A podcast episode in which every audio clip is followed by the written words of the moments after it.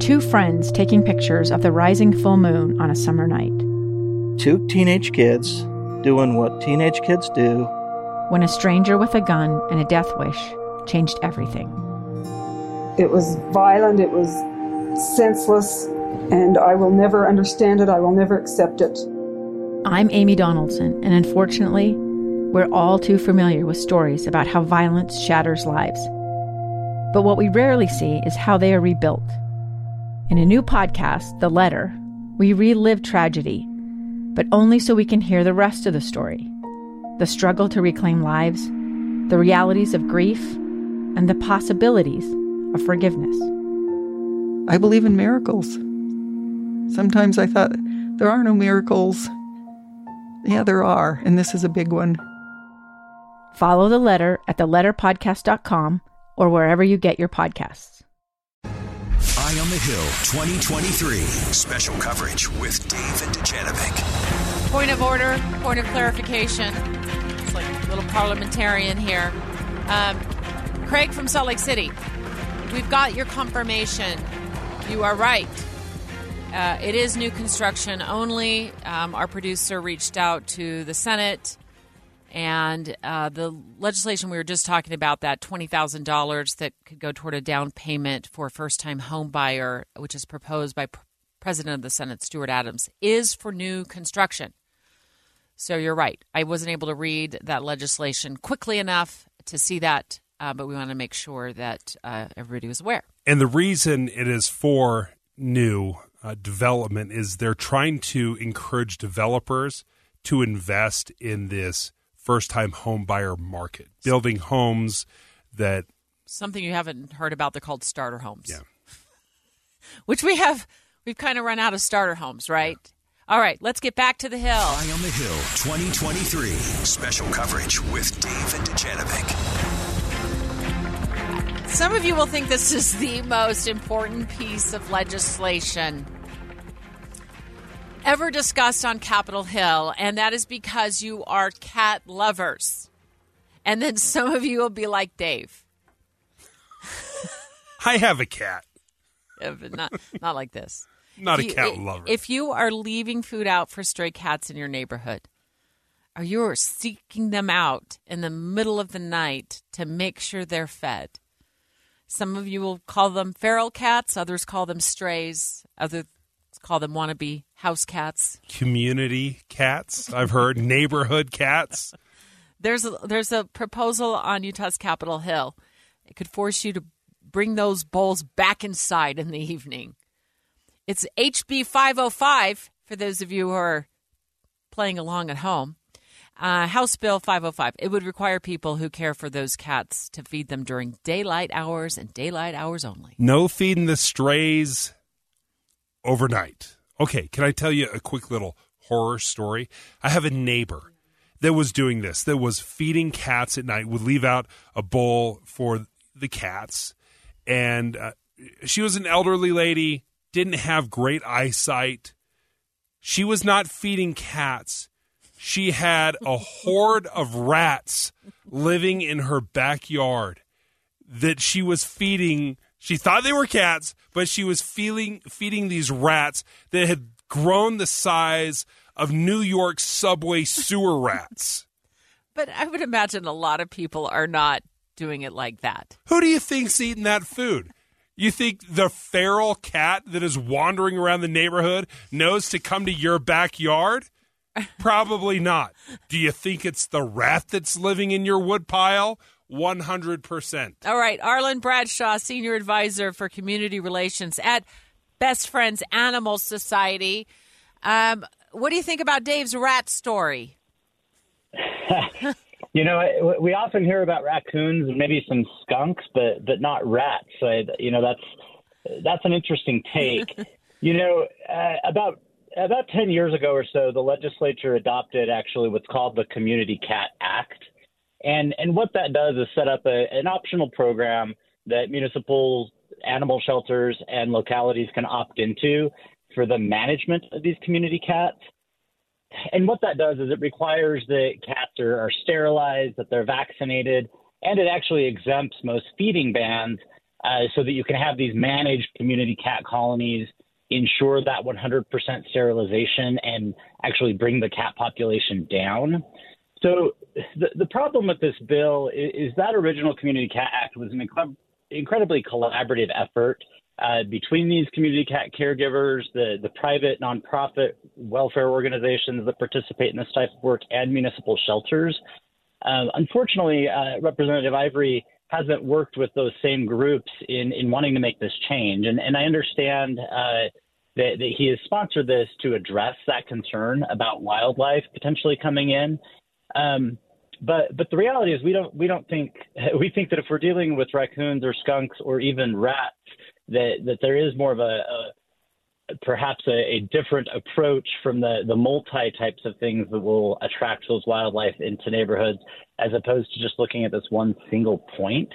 Because uh, the reality is, like, we don't want to create barriers between individuals who are actively feeding uh, community cats in a, in a managed way uh, and animal control. We want that to be a symbiotic relationship. We're all working together to manage these uh, free roaming cat populations you know, in, in, in the story about the, the one off person putting food out, you know that that's not what we would call a, a, managed community cat colony anyways you know and especially if they're doing it on their back porch you know that that's pretty that's pretty difficult to enforce as it is and and really what the legislation would do is i think be more restrictive on the the types of community cat caregivers that actually are more engaged and trying to do this in a uh, thought out manner that is uh, really focused on on the sterilization and vaccination of those cats.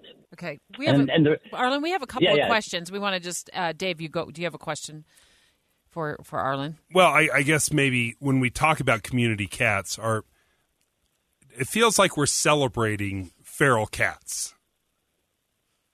Well, some people maybe do celebrate that.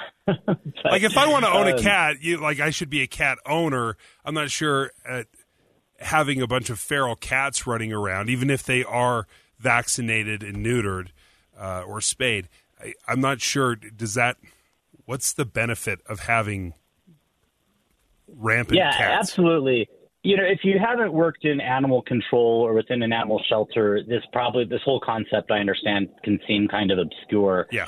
And and, and the reality is you do want cat owners that are responsible, that are keeping their cats indoors, that are having their cats be sterilized.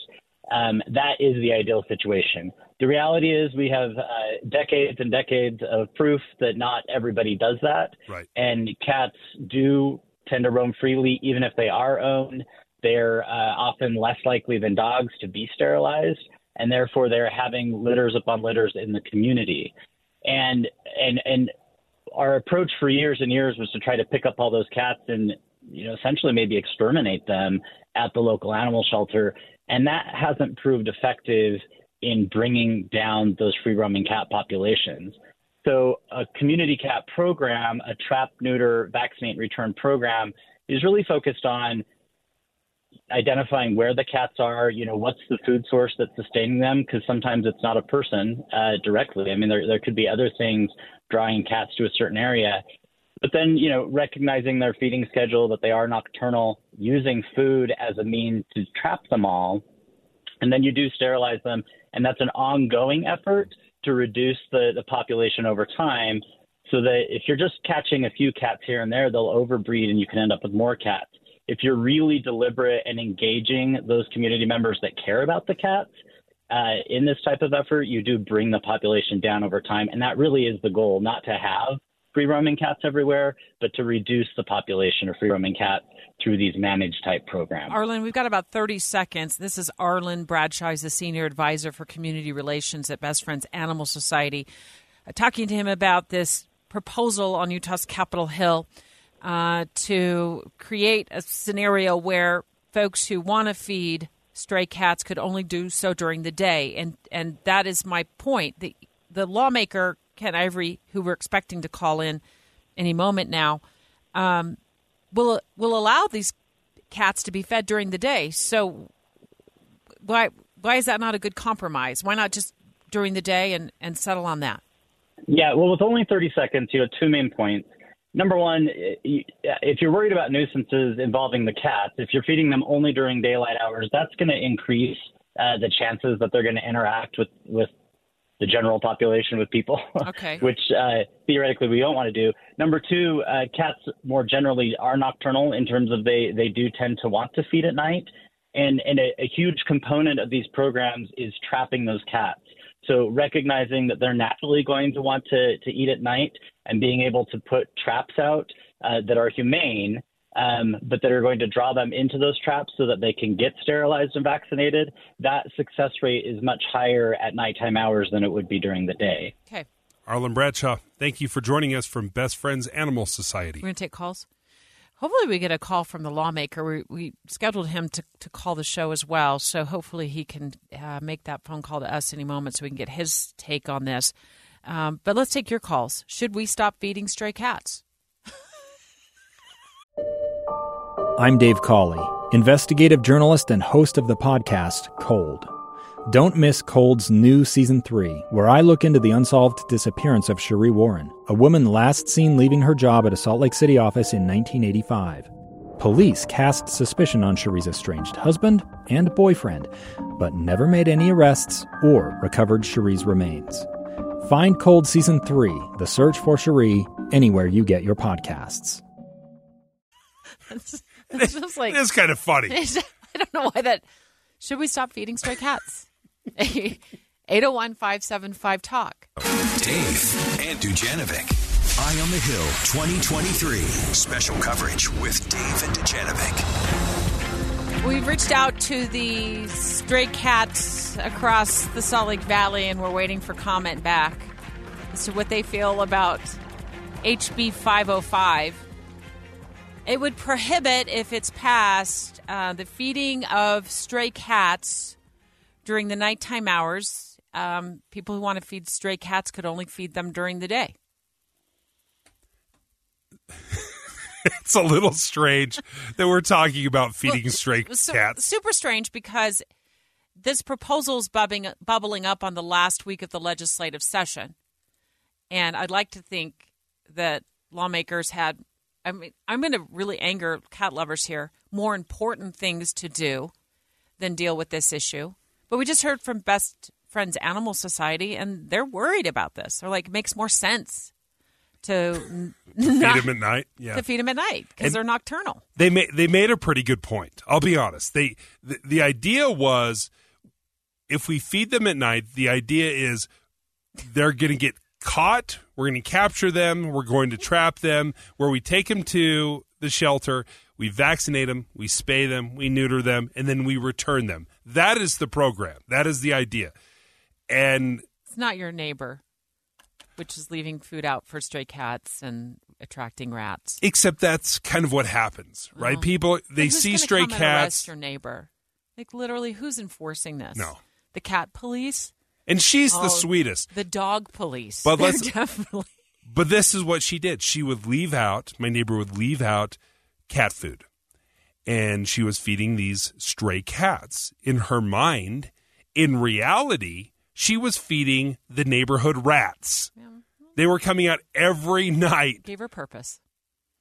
It could have been purpose. They were also like sewer sized New York style rats. Stay tuned for the knockdown drag out between Dave and I that's going to happen in about five minutes from now when we talk about indoor versus outdoor cats when you're a cat owner. Uh, let's get to our phone lines. On fire. Rob from Salt Lake City.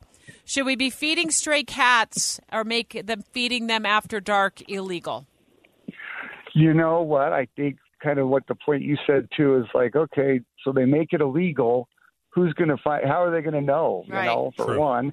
Secondly, I think you shouldn't feed the sca- the cats. I think that just makes more cats. And realistically, like what you're saying, you don't know what's coming to eat that at night. Yeah. But if you didn't feed them at night, then wouldn't it be easier for them to trap them because they wouldn't have other sources of food? They could they'd go to where the traps were and be caught and I taken care of. coming out of the hills because they're starving like the deer. Uh, thanks, Rob, for your phone call. How about is it Carmeli or Carmel? Did I say that right? Carmel from Orem. Yes, beautiful name. Carmel. Love your name. Thank you. Um, I have started about three years ago. I live in a nice neighborhood. I have uh, condos and apartments where people move and abandon their cats.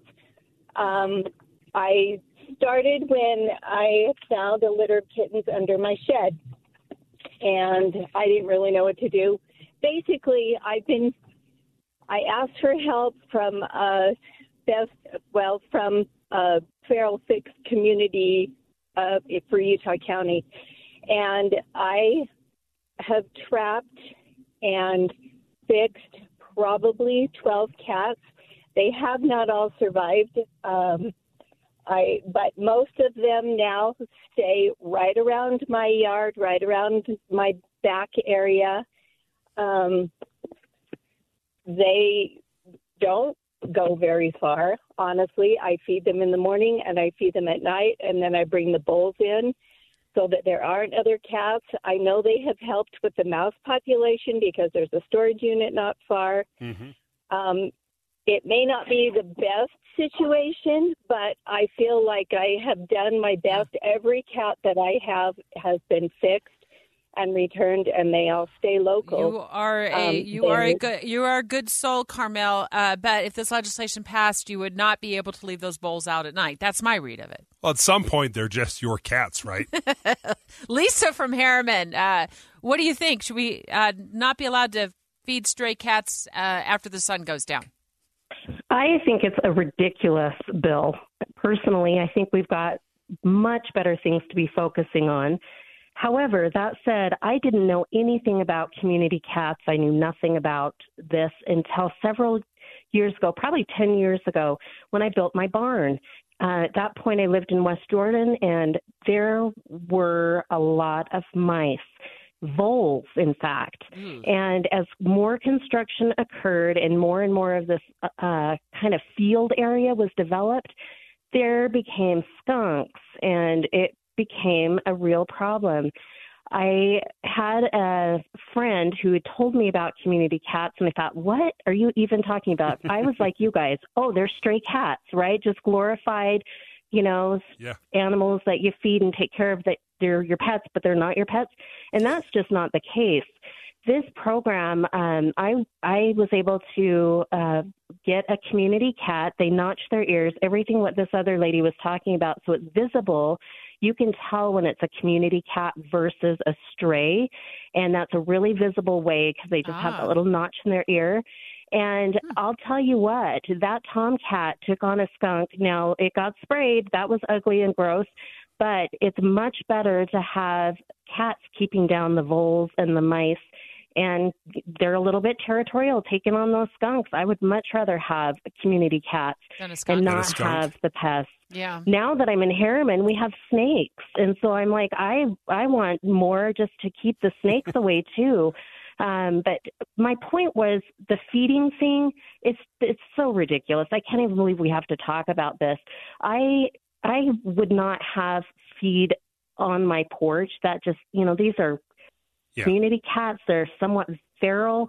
I, that just to me is nonsense. And so I had it in my barn loft, and I'd fill it up once a month, and that's what I did. Oh. And these cats came and went, and they are predators. They like to hunt. Oh, I like that about it. them. Yeah, they, they love to hunt. In fact, uh, I, I was reading about rats. Debbie, uh, if you want to just be terrified, like if if you if you want to know why I have a cat, it's because I read this stat.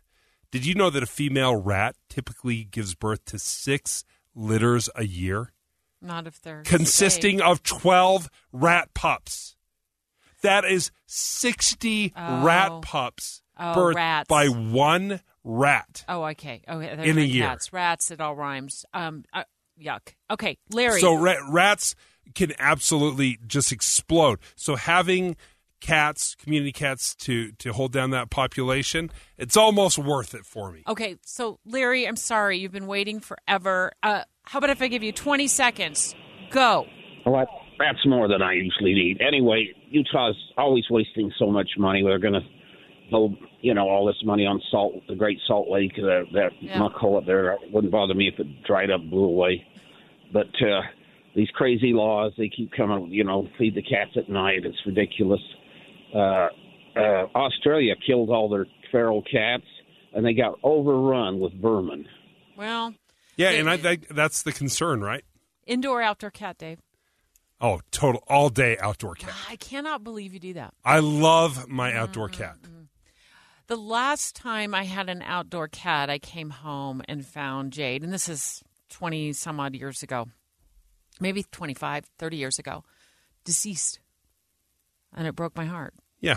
She was outdoors, and, and I, I'll never, I'll, I've always had indoor cats ever since. Why? What value your- does an indoor cat provide?